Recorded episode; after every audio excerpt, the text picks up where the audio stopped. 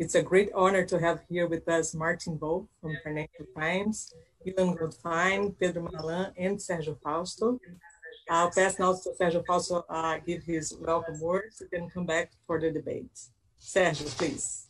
All right. Uh, thank you so much. I'm glad to be here. Uh, it's an honor. Uh, my, I was. Um, there's a warning on my screen saying my connection is a little bit unstable. I hope it works.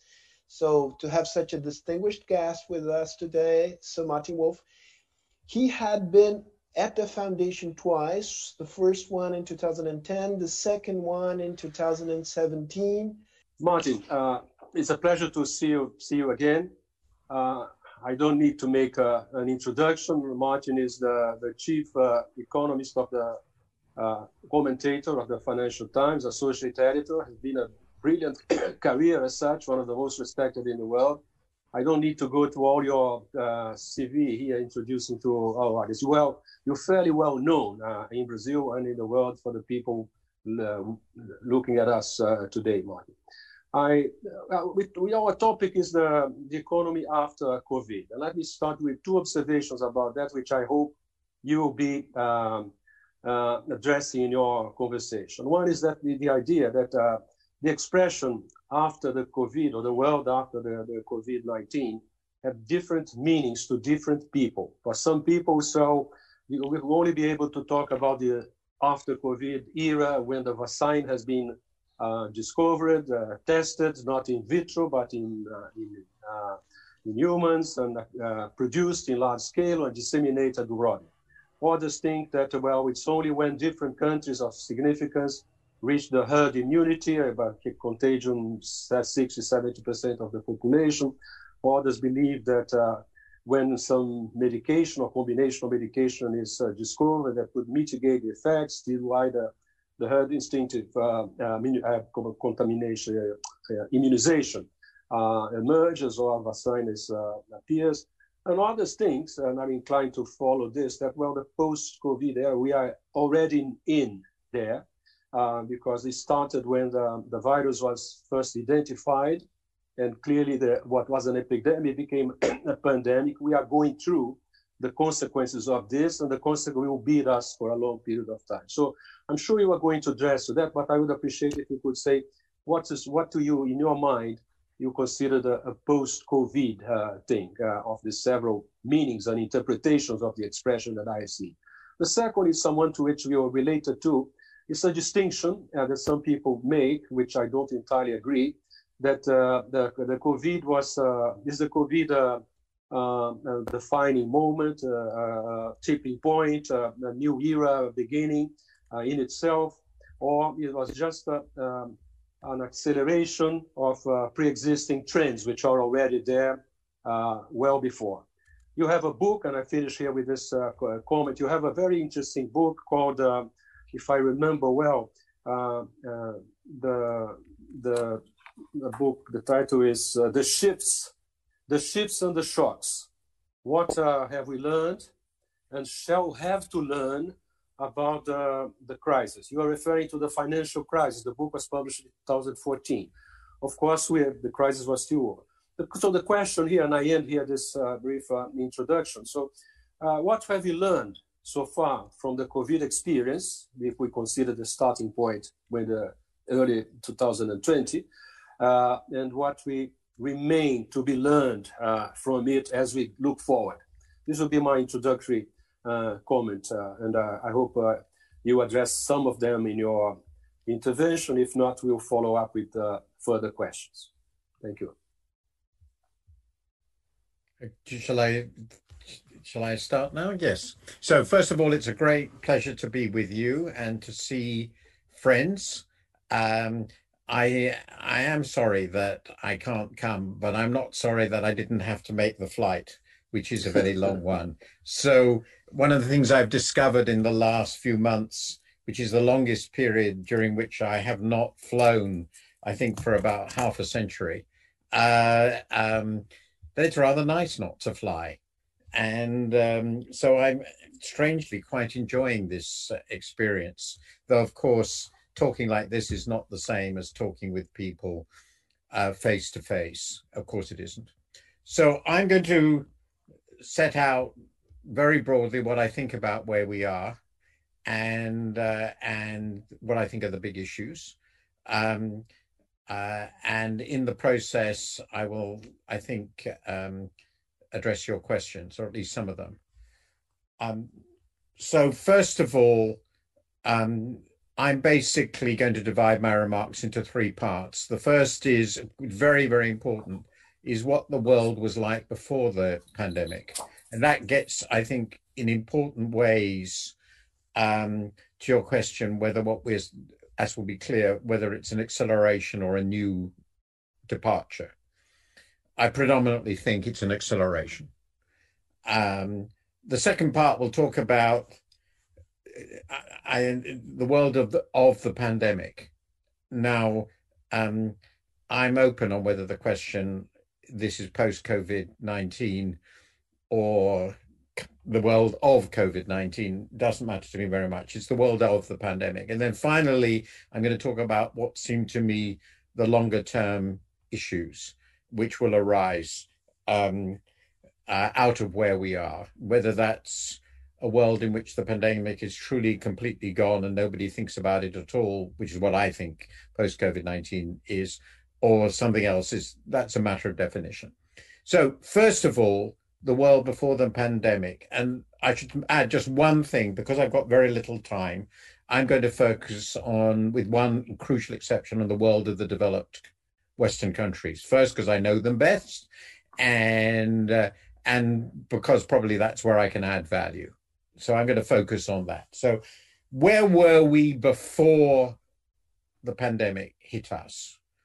Um, an event which many had expected, but of course was still in its immediacy a shock because it was then suddenly happening now. So, first of all, it's important to remember that ever since the global financial crisis, the developed countries have been growing rather slowly potential growth is slow, not just actual growth. And potential growth is slow because productivity growth is extraordinarily slow by historical standards across the major developed countries. It's a really important fact. Second, um, this has been an era, and of course, this is broader, of really quite strikingly weak trade growth across the world and for the developed countries relative to world GDP. Prior to the financial crisis, we had a period when trade was growing on average about twice as fast as world GDP. And since the financial crisis, it's been right, growing at a roughly the same rate. This means we weren't deglobalizing in trade. We did deglobalize in some areas of finance, particularly bank finance, but we weren't globalizing anymore. And there's been a large increase in restrictive actions and distorting actions in trade not decisively stopping globalization, but that's very important. Uh, a fourth factor I've talked weak growth, weak productivity growth, weak trade growth is massive accumulations of debt. Now, this was, of course, already a trigger for the financial crisis, and that was predominantly then in the financial sector and the household sector. Since the crisis, household debt and financial sector debt diminished in the developed countries relative to GDP, but non financial corporate debt and government debt, of course, rose enormously after the financial crisis. So, on average, we went into the crisis with high levels of government and non financial corporate debt. Fifth, um, populism nationalism and protectionism had become very strong political forces across the developed world to varying degrees, uh, with varying successes, but these have become really quite powerful elements. We can discuss later why that has happened.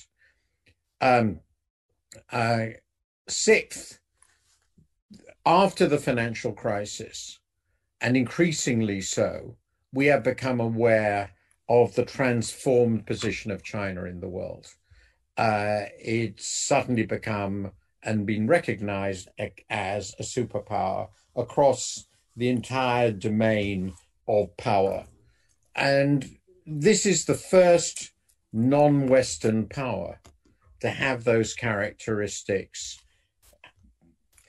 for far longer than anyone can remember. So it's a truly transformative event. I won't go into the last thousand years of history to discuss when this happened. Since I think for the first time in world history we have an integrated world, in some sense, it's the first time ever we have interacting superpowers from such different civilizational background. It's in this context that we have the crisis. So that leads me on to this second part of what I want to talk about, which is the pandemic shock. We all know we've got very large recessions this year, with the worst part this quarter. Most forecasters think this quarter will be the nadir, the second quarter will be the nadir of economic activity in the developed world, and there will be recovery. Uh, but in aggregate, developed countries' GDP this year is probably going to be somewhere on average about 8% down from last year. Could be worse, could be a bit better, but it's something like that. This is the biggest recession by far since the Second World War. Um, it has led to massive deteriorations in fiscal situation, partly because collapses in revenue, partly because of built-in stabilizers, and partly because of discretionary fiscal policy. And fiscal deficits are going to be somewhere between 10 and 20% of GDP, varying on the country. And public debt is going to explode upwards. And most developed countries will have public sector debt by well into next year in the 20 in the 110 to 160 percent of GDP levels. There will be exceptions. Germany is an important exception, but we are talking about levels of debt we haven't seen before since the Second World War in the case of the US and UK. There's, of course, a huge hit to developing countries. I'm not going to talk about that anymore, but we have a very large hit to corporate finances, small, medium, and large. In fact, uh, the BIS report, which I discussed today in my column, shows that the median company in most major countries will make substantial losses this year. So keeping them afloat has become a big task. And a lot of those losses will fall back one way or another on the governments, as of course are the consequences of unemployment, uh, the need to support incomes. And that's why these fiscal deficits are so enormous. Of course, the fiscal deficits have also been facilitated by, in the management of them, by what is an equally unprecedented monetary expansion. Uh, incredibly swift, incredibly huge, driving down costs of borrowing essentially to zero real terms across the yield curve for most developed countries. And that has, of course, made it far easier for the for the governments to run these huge deficits. Um, we've got a massive shift from face to face to online business. We can see this here. And what is really interesting is the final point to make about where we are now is we've got a common threat, the pandemic, but it's led to very divergent responses, both in managing the disease and, of course, very divergent effects in terms of the impact on people by age and people by skill and by the sort of work they did. So the the pandemic has divided us. Uh, it's divided us across countries, across generations, across skills, and across activities. Now, let me, in my final section, five minutes or so, perhaps a little bit more, five ten minutes, talk about some of the longer term implications of what I've talked about. And I'll divide into things that I think are quite clear and things that are not quite clear but we have to think about very hard. And they're all big stories, and they are mostly, I think, though not all, I said will be clear, um, accelerations of pre-existing trends that I've already talked about. So the first one, which we can be absolutely sure about, is that at the end of this exceptional episode, however long it will be, which we don't, of course, know for the reasons you mentioned, um, developed countries are going to have, particularly in the public sectors, but not only in the public sectors, enormously much higher debt ratios than they had when they came into it. Since we don't know how long this will go won't will go on, we don't know how high they will be, but they'll be high enough that government finances will not really function if interest rates go back to what we would have previously thought normal levels. So I think we're going to have a lot of financial repression, uh, which is basically what happened after the Second World War. How that will end up depends very much on what the natural rate of interest turns out to be.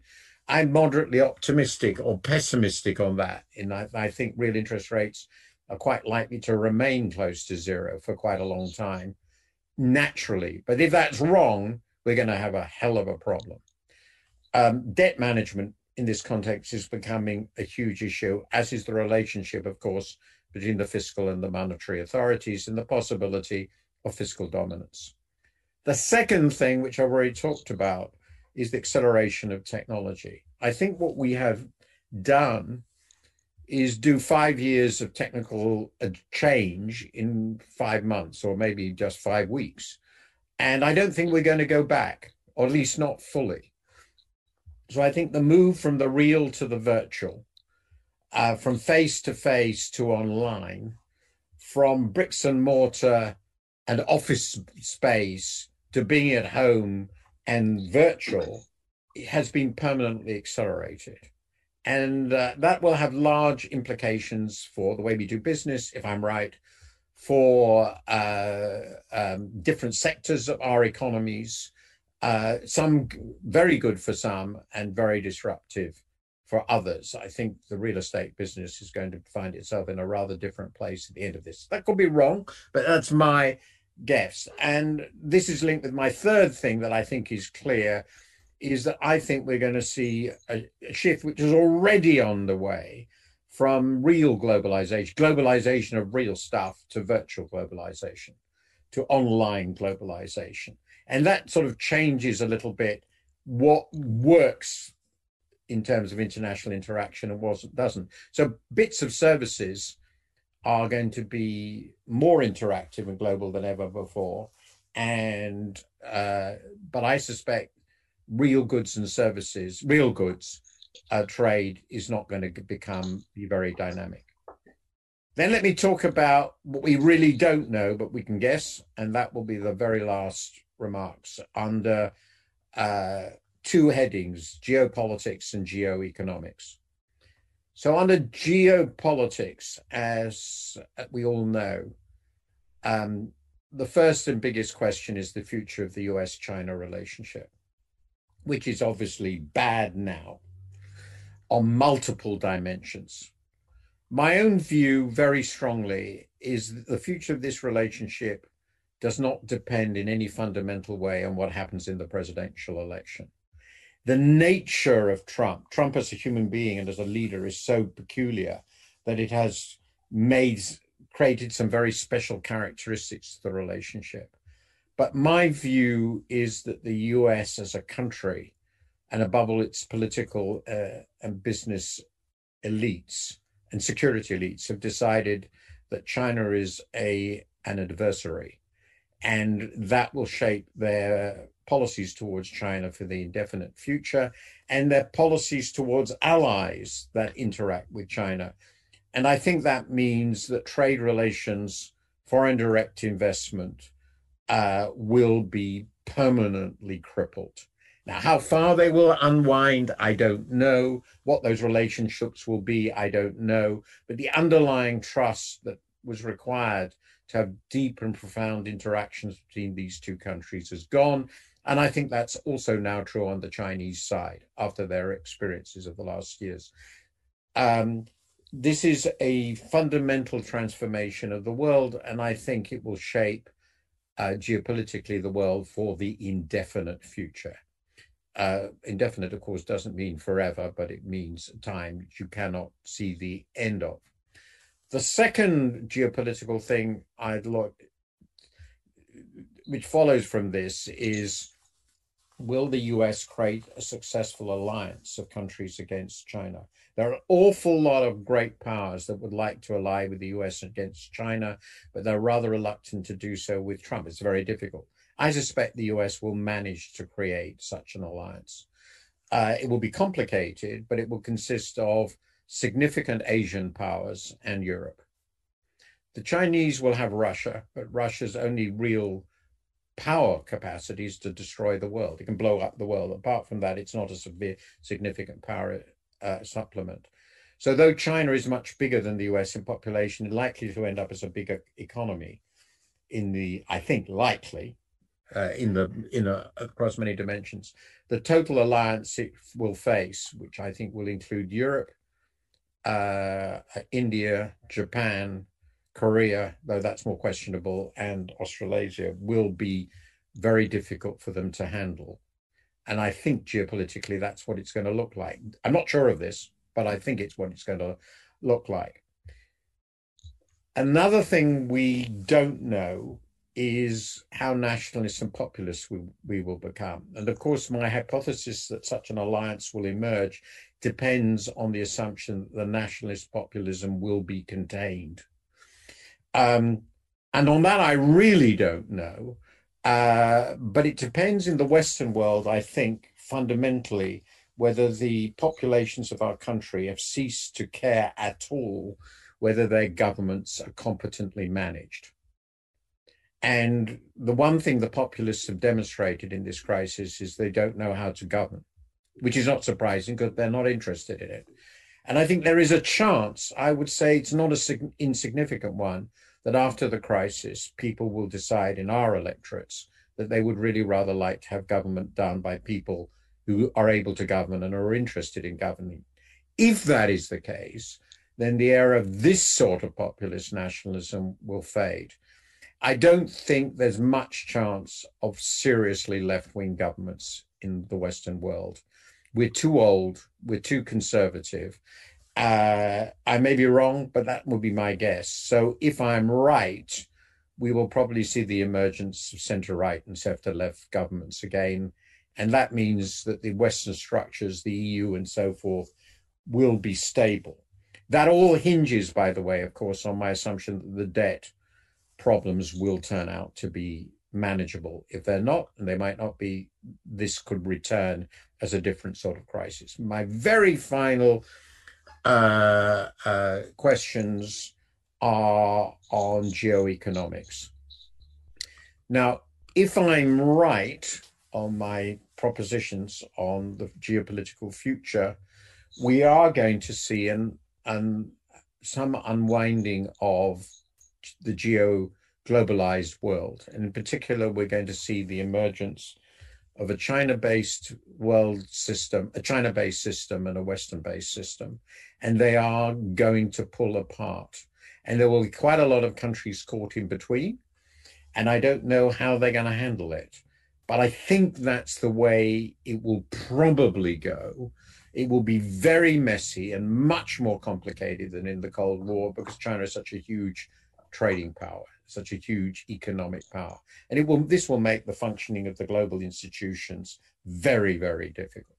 Very, very difficult indeed. And the World Trade Organization, in my view, will be a dead duck in this sort of world. It's going to be um, organized in somewhat uh, different ways. There's a very big question in business, which I've already talked about virtual globalization, which means, of course, the rise of the tech giants, um, uh, and there is a final question, which I think is very interesting on the geo-economic, which is also political, which is whether anything must now seriously be done about climate change uh, and whether the crisis will accelerate that. So this very broadly is my analysis of where we are and may go. And I think, as I said earlier, I think this basically means an acceleration of trends that are already quite visible um, uh, and tensions that were quite visible and changes that were quite visible and will of course be very diff all this will be very difficult to handle which almost necessarily means a lot of quite unpredictable things are likely to occur So that's the best I can do to summarize my view, predominantly of the developed world, over the next over 20 minutes. Uh, should I say something before giving the floor to to to Ilan? Could I? Of course. Now the idea is that you lead a conversation, uh, including Ilan, with uh, Martin Wolf. But I want you two to feel free to enter to join us at any moment with a, uh, an additional question. Right? So let me say, Martin, it was an excellent presentation. I enjoyed it very much. I take out of it the fact that uh, uh, we all agree, uh, it cannot be otherwise, that uh, history plays a role. So uh, uh, we processes led us to the current situation, and there are some events that developed from the added compli complications that COVID brought to bear, which I think will be with us for good or for worse for many years to come. And uh, you yourself, um, raising your issue questions about uh, what we know for sure, and I, I, agree with you that clearly we know the trends which are well already there and have been reinforced. And what we don't know, I think, will be affected by the perceptions when the COVID crisis is over, it's not over yet, of the implications they have, not only showing the damage in terms of the millions of jobs lost. And I like your emphasis on technological, the speed of technological change in the past and about to come. But you emphasize the, the difference between the real world, the real globalization, and the virtual globalization. You emphasize the question of uh, work, uh, how uh, companies would uh, interact. This will have an effect on uh, global supply chains over and above the concerns about the trade wars and the technology war between the US and, and China. So this will be a legacy of some of the experience during the COVID crisis, which will be, remain with us. And the, the, Lord, the last it long, uh, the more effect uh, we, we are going to have. Uh, on the fundamental question of the, the, the, the, debt that you, you mentioned, I left uh, Ilan to, to raise some questions about that. It's related to the fact that it was so huge, the expansion that we have from central banks, especially the Fed, but all the others as well, and treasuries, and both simultaneously. We are talking about uh, well to uh, more than 10% uh, uh, rates of uh, debt in a year, and more than 100% of, uh, of debt to GDP ratio. You're right to saying, well, this will be a major concern. Underlying the question that you raised, and I'll left this to, to Ilan, is, well, how much are we, this is depending on having low interest rates long, uh, low for longer. Remember the famous Larry Summers distinction about secular stagnation? Larry himself used an expression called chronic shortfall of demand as an alternative to secular stagnation. Well, there's a chronic shortfall of demand, which is another way of saying that there is an excess of desired savings or intended savings over desired and planned investments, which means downward pressure on uh, real interest rates, which probably will be there for longer with a significant increase in liquidity that we have observed and uh, today, and uh, is one of the problems that uh, will have to be faced. But I have some specific questions, if I may, before giving the floor to, to Ilan for the comments on your excellent uh, uh, uh, intervention, is the fact that that we stated the speed in which things have changed. you know, the IMF has increased by nearly full two percentage points the estimates of just two months ago on the rate of growth of GDP in the developed world this year from minus 3 to minus 4.9. For the developing countries, from minus 1 to minus 3. You mentioned rightly so the effects that this is bound to have on global trade. Global trade would shrink this year, 2020, by a multiple of how it shrunk. It was the biggest in history in 2008 crisis. And this would affect the world growth at all. And many countries different, especially developing countries will be affected by, by this. And uh, Ilan would address that. If I may, I would reserve the questions, specific questions that I have on Europe and, uh, and the UK after listening to Ilan talk about the general U.S. Uh, situation and U.S. Uh, China because I have agreed to leave these two issues uh, for him and to, to Sergio, of course. So, but I'll come back with questions about Europe and um, UK. I'm not talk, willing to talk too much already doing that. Ilan, maybe you could ask your, your views about the, the US and the dollar and uh, in the U.S.-China relations in the light of what you just said? Thank you, Pedro. Martin, that was uh, very throughout, uh, very, very good. Uh, thank you, Pedro. Hi, Sergio. Hi, Julia. Hi, everybody. My, my, my, I have basically two questions on the, on the US, and there are two questions that are related to the post-COVID. One, short term, and one long term. The short term is uh, about the recovery. We have seen markets react uh, quite well. Uh, they have come back quite a bit. This is partly because of the central bank, the Fed reaction, other central banks, fiscal policy, you mentioned 10% to 20% deficits. The, all of this has uh, given a sense that uh, things are improving. Uh, we actually saw payroll coming relatively well. Uh, but my first question to you is when we hear what you're saying, when we hear about the future, large debts, uh, the risks that exist, for example, we are facing now a second wave maybe in the US. Uh, so how can we how can we match what we're seeing in the markets with what we believe the economies will face in the in the short run and in the medium run. The long run post COVID question is about the US position. You mentioned China, the importance of China in the future. You also mentioned the China US relationship, which have lost trust and is going to be quite difficult in the future. For the US, uh, what will happen with the US uh, position in the world? Uh, the America First uh, will lead it to lose uh, its predominance. Uh, you mentioned the alliance that they may try, but the question is, is the US will be a different leader in the world in the sense that we will, will basically retreat, not only in the Trump administration, but afterwards. And in this regard, I want to, to, to go to the, the, the impact on the dollar. Uh, the exuberance of the, the, privilege of the dollar, is this going to change?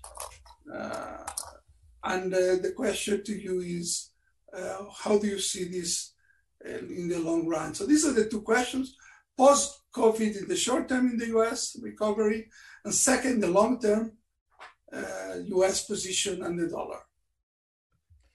Shall I answer these questions now? Address Sergio, you want you want okay. to uh, have a question now? no, I think uh, he has already a lot on his okay. plate. Okay, so Martin, Martin, you have the floor. Okay, okay. Um, I actually think the part of the question in which Ilan asked about debt is actually relevant to both the short run and the long run. Uh, so it comes under both headings. Um, uh, so let me slightly re- on the short run. Let me reverse it. Um, obviously, uh, there's a resurgence, not a surge, resurgence. That's the wrong word. The the um, the coronavirus is is surging in the parts of the country where it hadn't surged before, uh, which are predominantly in red states. Um, and that's partly because of the political decision, which I find somewhat bewildering, to tell you the truth, but no doubt tells you a lot about the state of America, that recognizing the risk was an unpatriotic act. Uh, I've never really thought about one's relationship with viruses in, in terms of patriotism or not. So for me, this is fairly bewildering. Uh, but there we are. Science is part of the culture war, obviously. Now, so it's pretty clear that COVID 19 is going to get worse in large parts of the country. They've started a process which is sure to mean that. And the question is what will be the nature of the reaction? Um, and uh, obviously, some states are already trying to control this. Texas is obviously an example. Uh, I haven't don't know what the Florida what Florida's decided to do, but in the end, I think they're bound to go the same way. But that will impose um, some renewed impact on the economy. It's it's bound to. If you're going to be serious about this to bring it under control, it will have an effect on very important regional economies. Florida and Texas are really important states. Uh, and meanwhile, the other states are opening, New York, California, and so forth, but pretty carefully. So I'm assuming that, and I'm assuming this also elsewhere, that the, the nature of the bounce back will be that there will be a fairly swift recovery in some activities which aren't very dangerous, but it won't be a complete bounce back. And that will be rein, reinforced by these partial lockdowns or partial closures that are going to happen. So I would expect um, that uh, the sort of picture that is shown by the IMF, if things go reasonably well, which is essentially that countries like the US will get back to the first quarter 2019 levels sometime towards the end of 2021 is probably is quite plausible.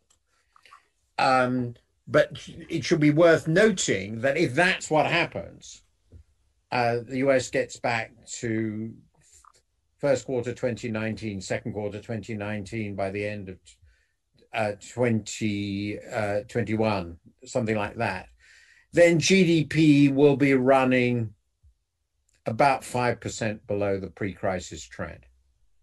Five or six percent below the pre-crisis trend. Depends a bit what, depending on the country. In the US, it'll be more than that. So there will be a lot of slack in the economy. It won't be fully there because investment will be hit. There'll be scarring.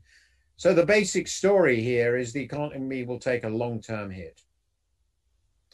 Uh, and so the short term will become long term.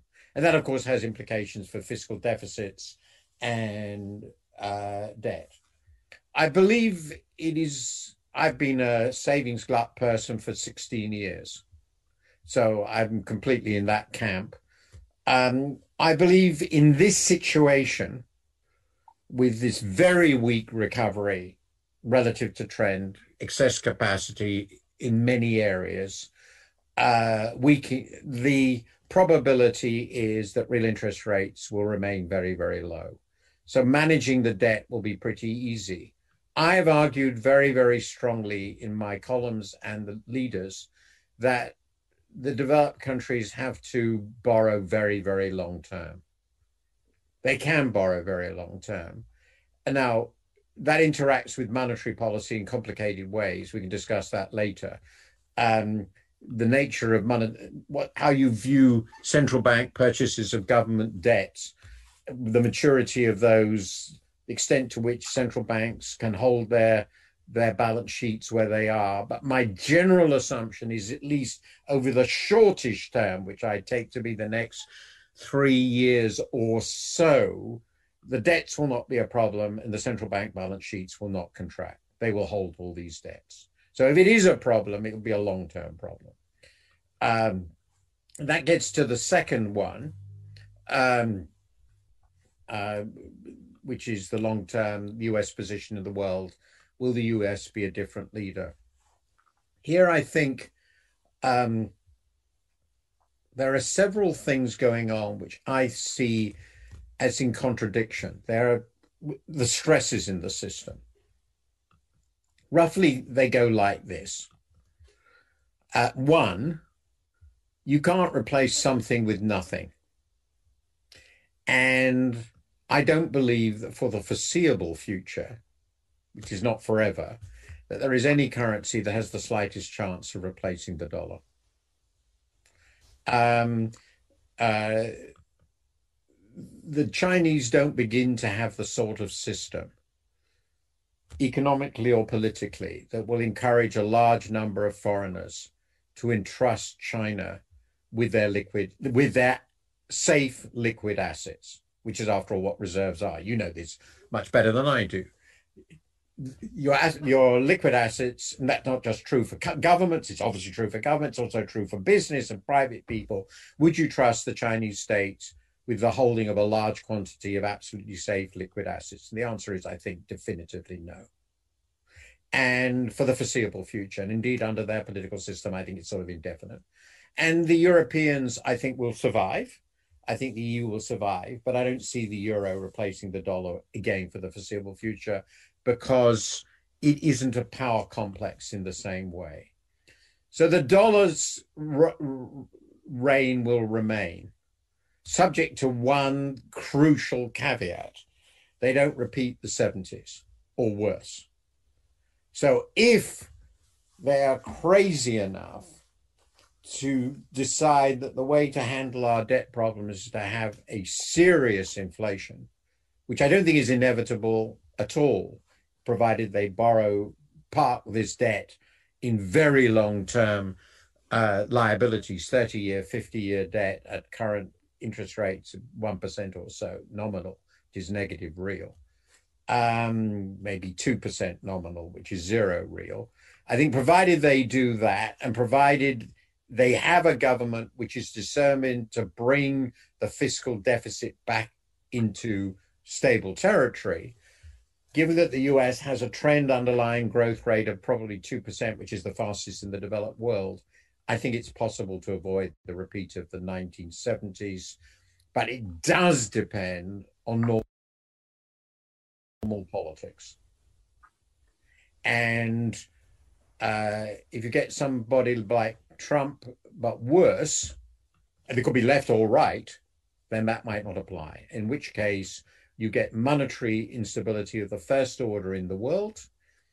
Uh, and I don't think there will be a replacement for the dollar because there isn't, but there could be an enormous amount of monetary disorder.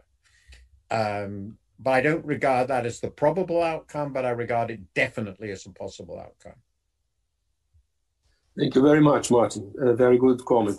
Uh, I'm tempted to, to say something and uh, to pose my questions about, uh, but I think I should give the floor to Sergio Fausto now, unless Sergio would like to be the last one to, to speak.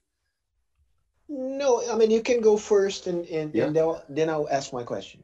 Okay. Uh, uh, on uh, just a brief comment on what you just said, Martin. I agree with you. The, the uh, some people make a, uh, the comment that uh, the debt of the advanced countries in 1945 was 120% of GDP, and this thing worked out over time in several decades. It arrived on average at uh, less than 30 at some point, and then after this uh, 1970s, it went up uh, again, and now it's bound to become well over 100. The reason why it went down so fast was related to the fact that we have trade, as you noted running at the rate which was nearly double the rate of global GDP from the 1950 to the, the, the crisis of 2008. And this helped enormously the integration to trade and finance and foreign direct investment uh, to uh, deal, in addition to domestic policies, the, question of the debt. So it seemed uh, a problem which was easily worked out as long as G, the rate of growth of real GDP, is higher than the interest rates for a prolonged period of time to work out the situation. So, but I think we are going to face, for the reason that you yourself explained, a much harder and complicated world, partly to COVID and its consequence, and partly to the acceleration of existing trends, uh, which uh, that you mentioned before. On the question of the dollar, a very quick moment. Uh, the, the, BIS calculates the real effective exchange rate of the dollar is a make on the basket of currencies the renminbi, the yuan, or the and the euro represents uh, 23 and 17, 40% of this weight. If you add Mexico and Canada, it's 25%, 13 and 12 more. You have 65%, near two thirds of the weight of the main trade partners of the, the US uh, affecting the, the real effective dollar rate. If you add more five countries, uh, Japan, you come to 72. If you add five more countries, 85 somewhat. So the as an indication of this is a trade, a vision of trade as a, a, a relative price, tradables vis-a-vis non-trades. But we also know that the exchange rate a, has a dual role. Partly is a financial asset as well. People trade in dollars, get long positions in dollars, short positions in dollars.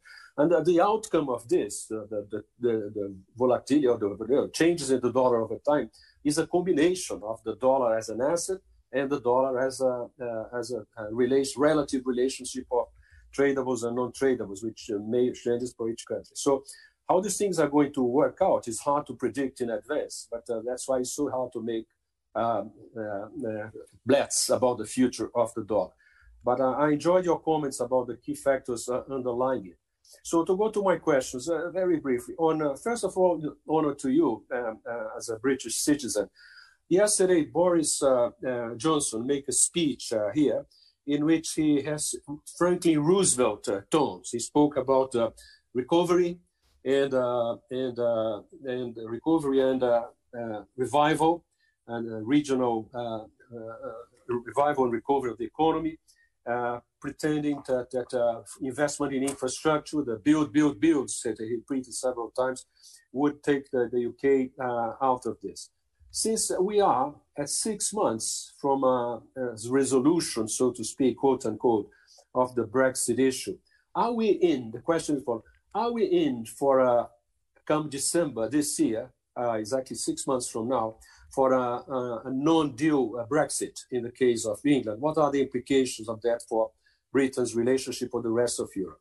And since I am in the rest of Europe, you have seen the recent elections in France. You have seen the recent elections in other countries. You mentioned already this emergence of nationalists and some kinds of populists of either right or left as a response not only to technology effects on the labor markets, but also the response of uh, perceptions of unfairness in the discontent of some uh, effects of globalization on the labor markets in uh, different countries, and uh, the perceptions of unfairness in, uh, in against imported goods and immigration. Uh, and last but not least important, the perceptions that the, the COVID, especially the COVID now recently, and its effects on uh, labor markets have revealed some unfairness in the patterns of income and especially opportunities distribution in many countries in the world, which is going to be reflected, so reflecting already in the votes uh, that we observe today. So if you could care to comment some briefly on the, your view about uh, this, uh, briefly on the UK and Europe uh, recent elections and uh, how these perceptions of the post-COVID world uh, would emerge there. Uh, it had to be briefly because Sergio has a lot to say, and we are taking okay. Sergio out of this, and he's a key speaker today after you. Okay, let me just say, I just want to make a couple of comments, really quick ones on the points you made. One of my rules in life is never to forecast the exchange rate. I'm not paid enough. I, I don't get any rewards from doing so. Uh, I leave that to the foreign currency traders. My view is currencies go up and down. Uh, the fundamental question is will the Americans allow uh, um, the, the, purchasing power of the dollar in sort of as measured by inflation to be destroyed as happened in the 70s?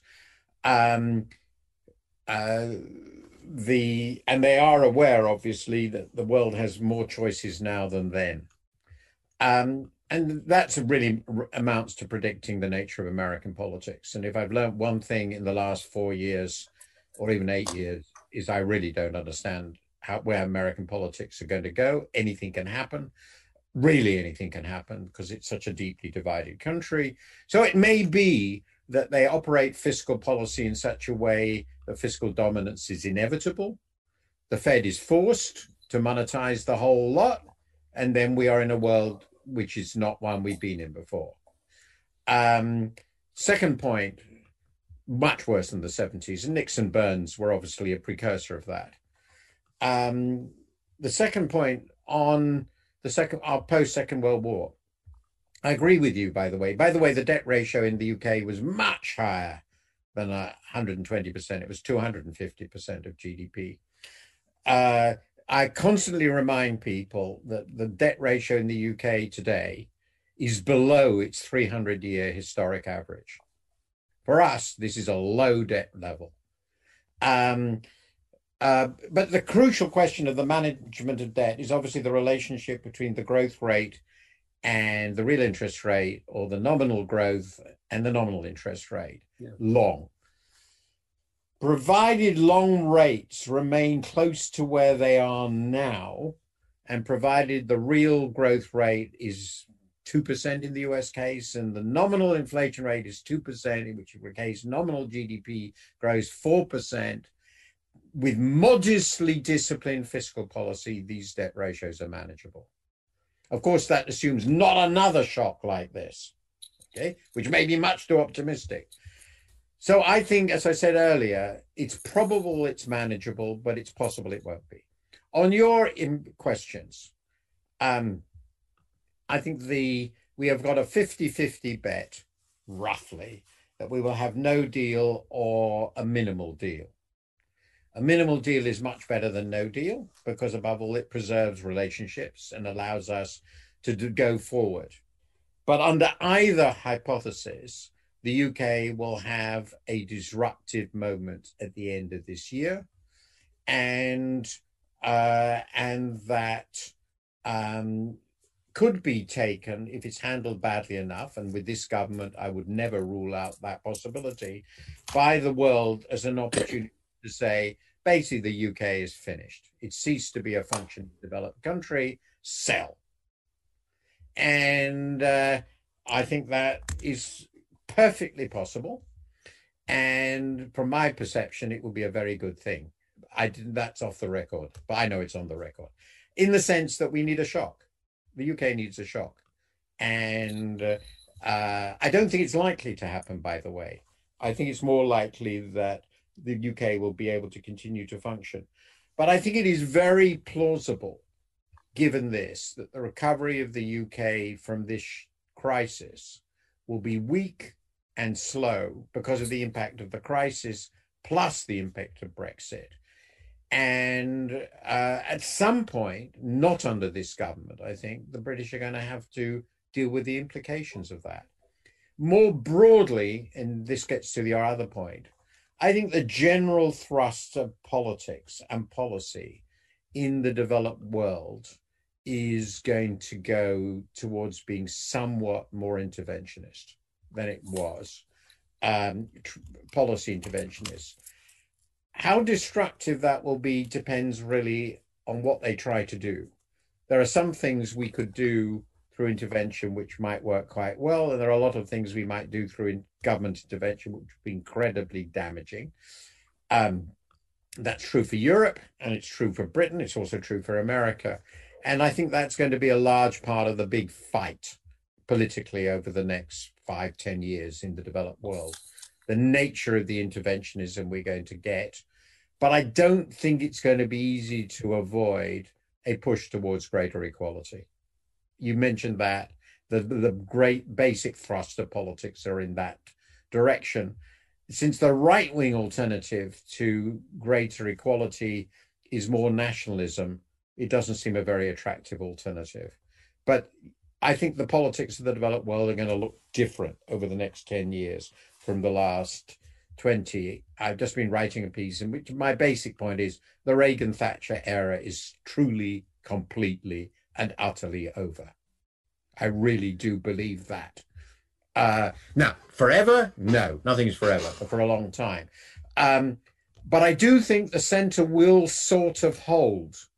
I suspect, I argue that already, it's a this is a this is a big bet that in the major countries, including Britain, even I think America, though I'm less sure of that, we've seen probably peak populism because it's just so frightening. So, in the end, I don't think Marine Le Pen will win the French presidency. I think that the extreme right will not come to rule Italy. Mer- Merkel's party is much more powerful now than it was six months to a year ago. And I think Boris Johnson is peak populism in Britain. If we're the next Prime Minister of Britain will either be the current Chancellor Rishi Sunak, who's completely orthodox, or it'll be Keir Starmer, who's completely orthodox. I think we've had enough of this. And that's my view. Maybe it's just hope. Finally, trade and immigration. Yeah, I think you're absolutely right. And I can't see a future in which we are going to create a resurgence of international trade. I don't think it will be closed down, except with China. I think with China, it's going to be really a problem. But I don't think we're going to really turn away massively against trade. But I can't see where an impulse, a serious impulse to liberalize further will come from. It won't come from the US. It won't come from Europe. Uh, nobody's going to be listening to the Chinese, even if they wanted it. So I think we've sort of got to peak globalization, at least on the real side. And as far as immigration is concerned, that's going to be the price of our more left wing politics, um, uh, our more interventionist politics. We're not going to have floods of immigrants, I think. So those are my best answers in very short time. Very good. Excellent. Uh, uh, now, uh, Sergio, now you could go. Go ahead, please. I would like to bring uh, to the conversation the so-called issue of the crisis of liberal of liberal democracy.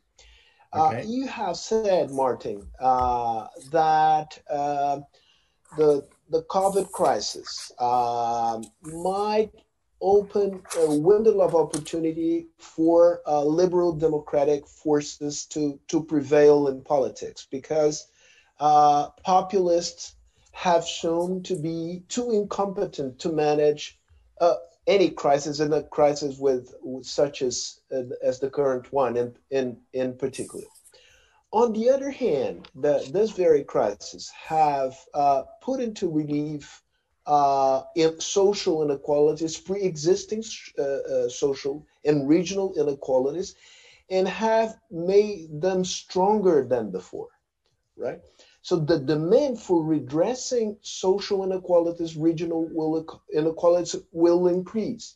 It will increase in the, in the near future. It will increase long term in a situation where fiscal restraints will be tight and growth will tend to be low in, in the scenario that you have depicted. How do you see this playing out? How do you reconcile this optimistic view on the one hand and, uh, and this structural picture that you have painted, which is not well, they... optimistic and not so favorable to, uh, uh, to the redressing of social and regional inequalities? Okay, there are, first of all, there's obviously a, a part of what I say is sort of hope. Uh, I understand this. But so let me say very quickly if the future of the West uh, is that we're going to elect um, the sorts of populists we seem to be inclined to elect, then it's game over, right? Uh, so we won't need to discuss this much longer uh, because it's just such an incoherent mess. So um, I've got to start from the assumption that we're going to elect people who know what they're doing. Um, there are populists, authoritarian populists around in smaller countries who do know what they're doing. I don't like them, but they're actually quite competent. Um, Viktor Orban is a competent politician, very competent politician. Um, that doesn't seem to be the way it's been going in uh, certainly in the US and UK. Uh, I don't think I've I've met Marine Le Pen. She's certainly not competent. Um, uh, Salvini is not competent, but there are competent authoritarians. Maybe that's what we'll get. But I'm at the moment. I'm assuming um, the sort of what I think of as expressionist politics is not a viable future for our countries. It's they're too complicated. Now, I could be wrong. I accept that, but that's the optimistic view. It's certainly consistent with the current polls in America, but who knows how that will hold. Now, let's assume we do get elected serious governments, center right or center left, who want to deal with the problems we have.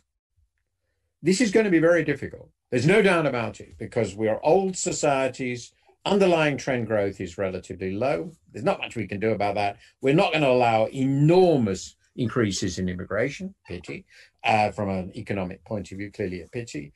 So, and we're going to have a lot of debt. And so it's all going to be very difficult. And we are going to have to, partly because of aging and partly because of the social problems you mentioned, we if we're going to main, remain democracies, and Boris Johnson saw this very clearly, I give him great credit for this in his election campaign. We're going to have to spend more on left behind people and left behind regions.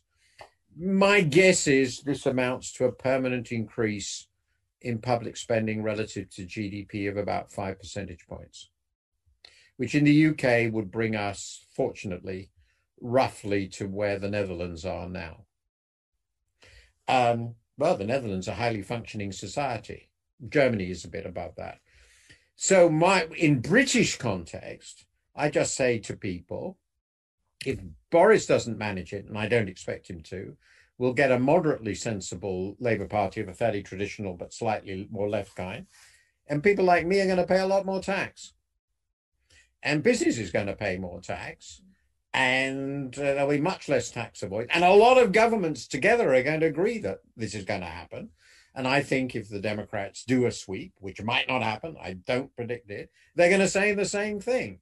So they're going to tighten up on an awful lot of tax avoidance and they're going to raise tax rates in various ways uh, on the people who've done very, very well.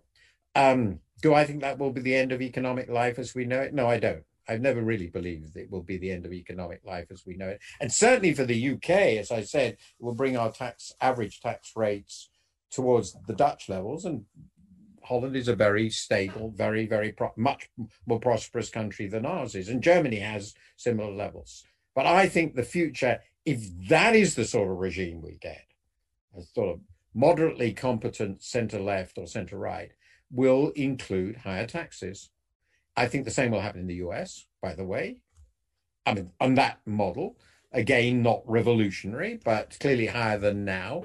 The tax cuts will be reversed. They were ridiculous anyway, in my view, uh, unsustainable. Um, you know, Donald Trump introduced a structural fiscal deficit into the US of about 5% of GDP. It's not sustainable even before this. They're clearly, and they're not going to cut spending more.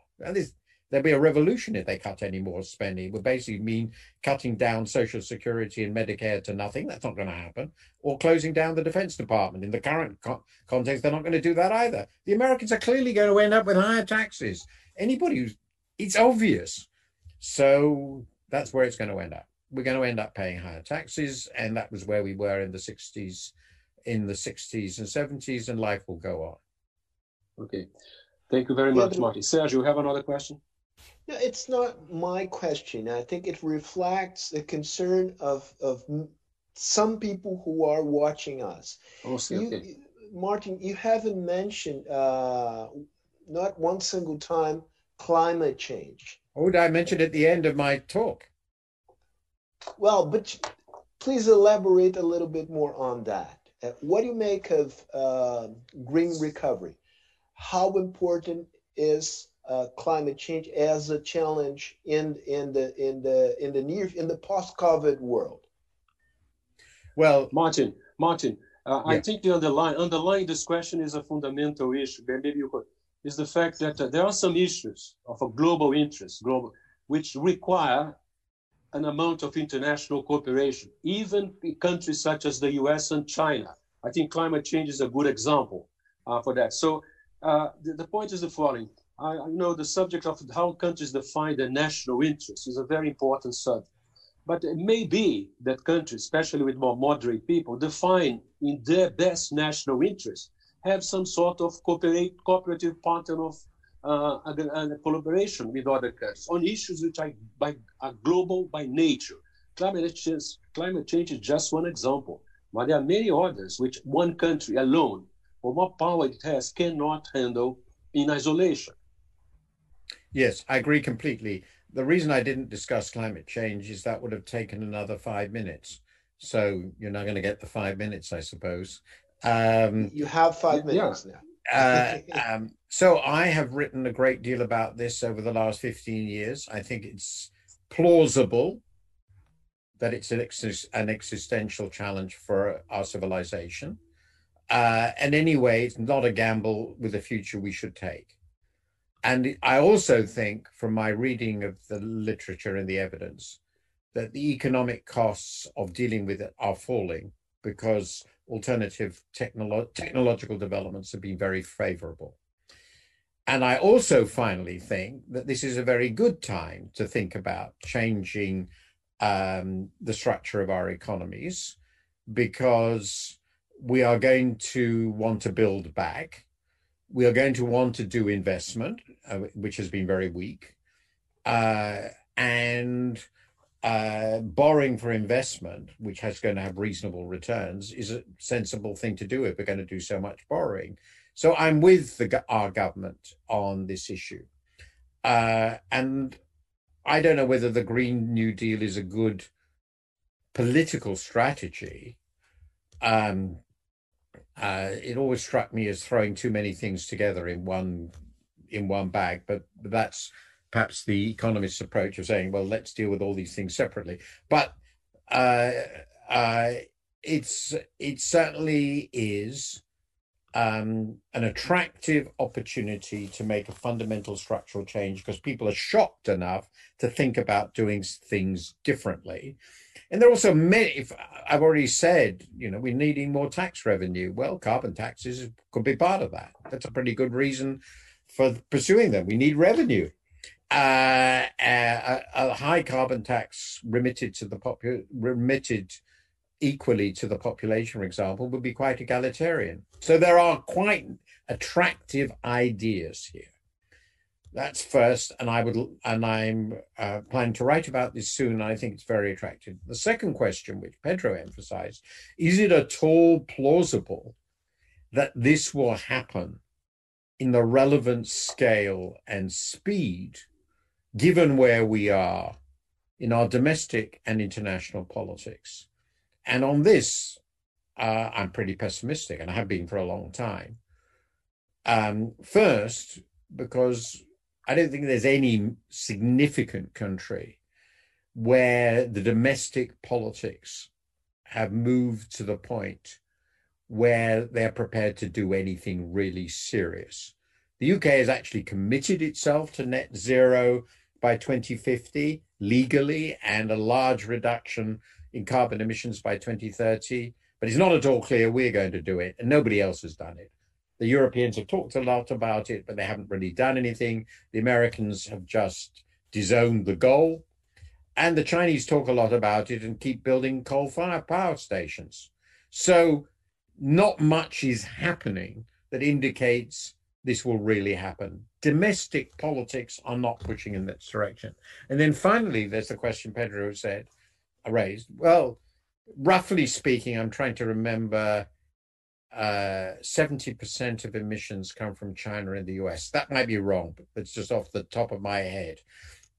No one else really matters. The Europeans' emissions are less than half of America's. Uh, I think about 10% of global emissions. And then Russia is quite large, but everybody, then you get lots of other countries that don't matter. Now, your country matters a lot because of the Amazon, we know that. Uh, um, so do some others. But the China and the US are the big players. Um, well, at the moment, of course, under current management, there is no dialogue between China and the US on this whatsoever. Absolutely nothing. The Paris Accord, which didn't amount to much, was a good step in this direction, was the product of a very deep dialogue between Obama and Xi and so the necessary condition for any action that amounts to anything on climate is the election of a president of the United States who cares about it. That's sort of obvious. And that won't be Donald Trump. Now, that is clear.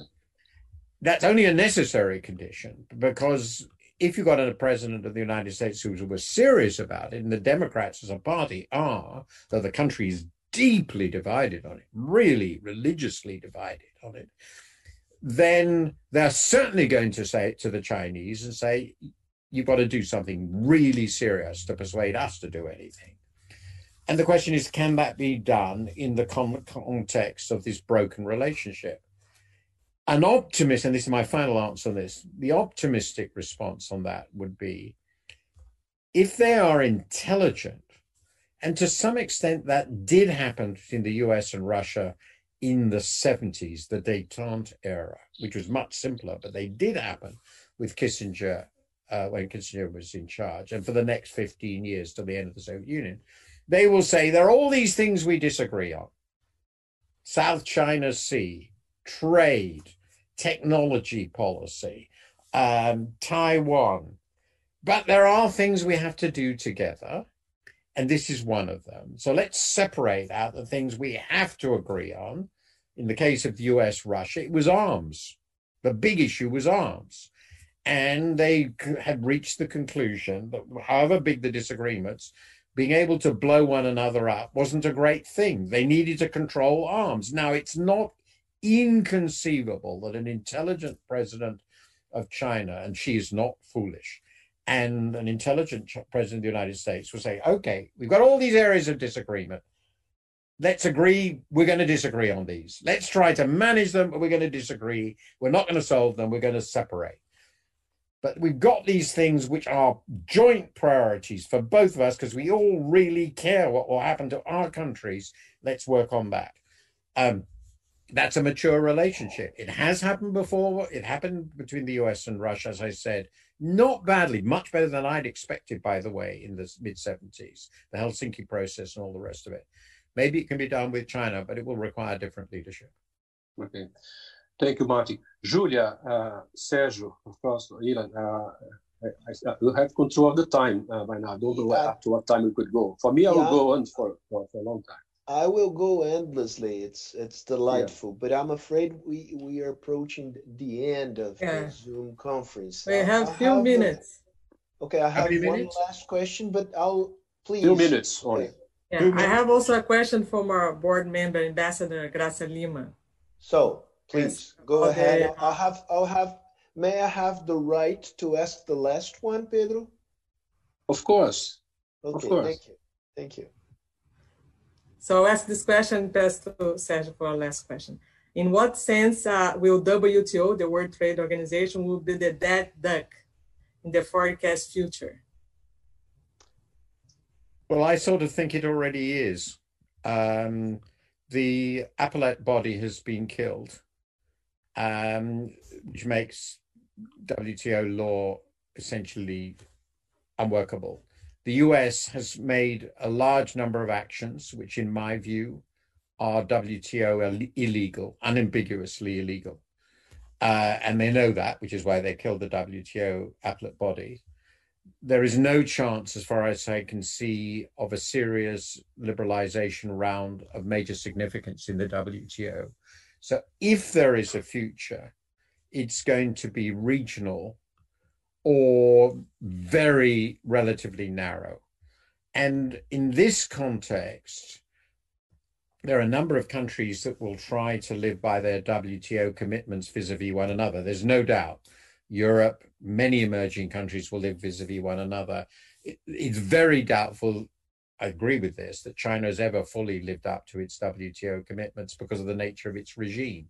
So, in this world, a WTO that doesn't govern the US doesn't really govern China, which doesn't have an, um, a judicial process that works and doesn't have a negotiating process that works, looks to me, at the very least, um, uh, in rather dire shape. And that's my view. I followed the WTO for half a century, and that's my view.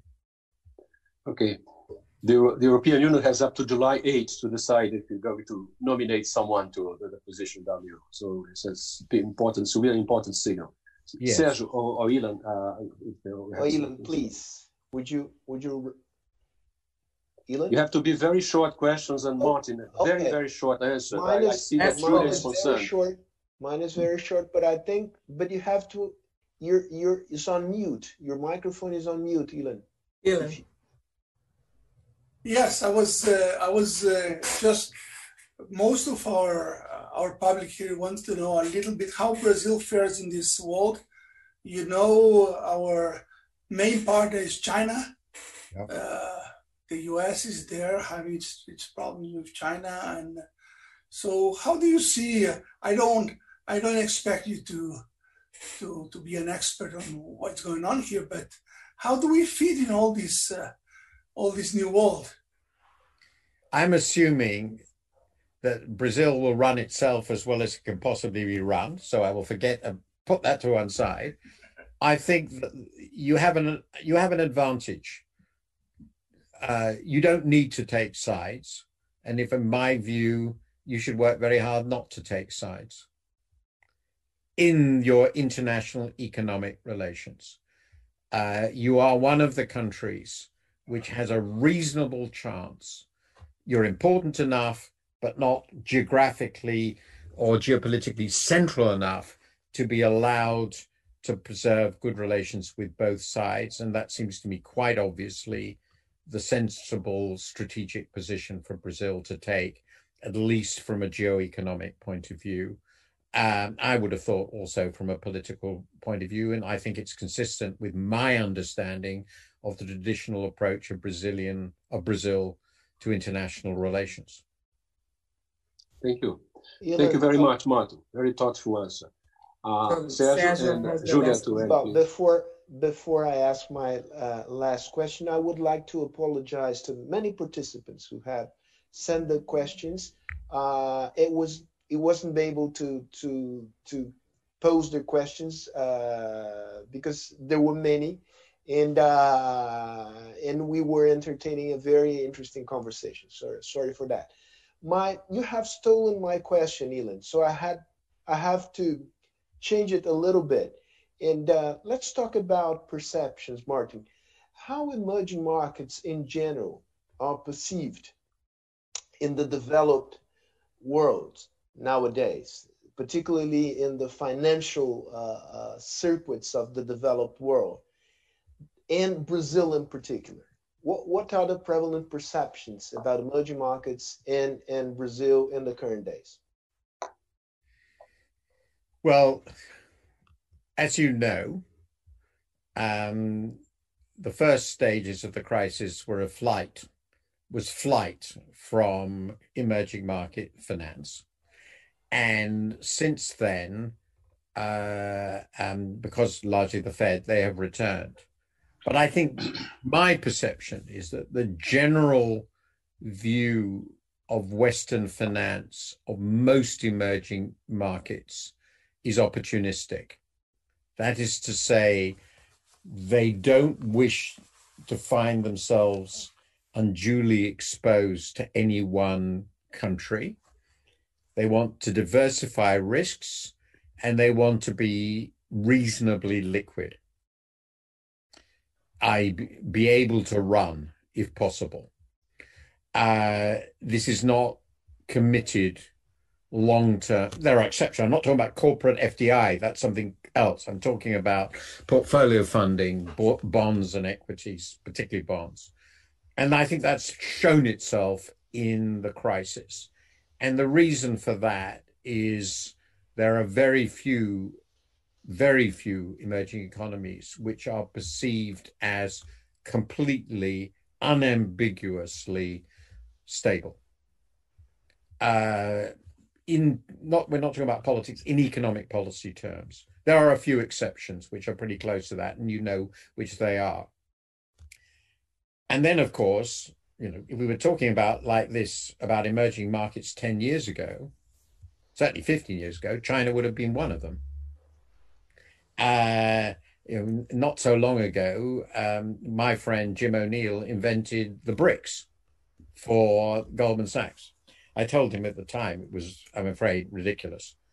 Uh, um, but obviously, China is sui generis. That was completely obvious.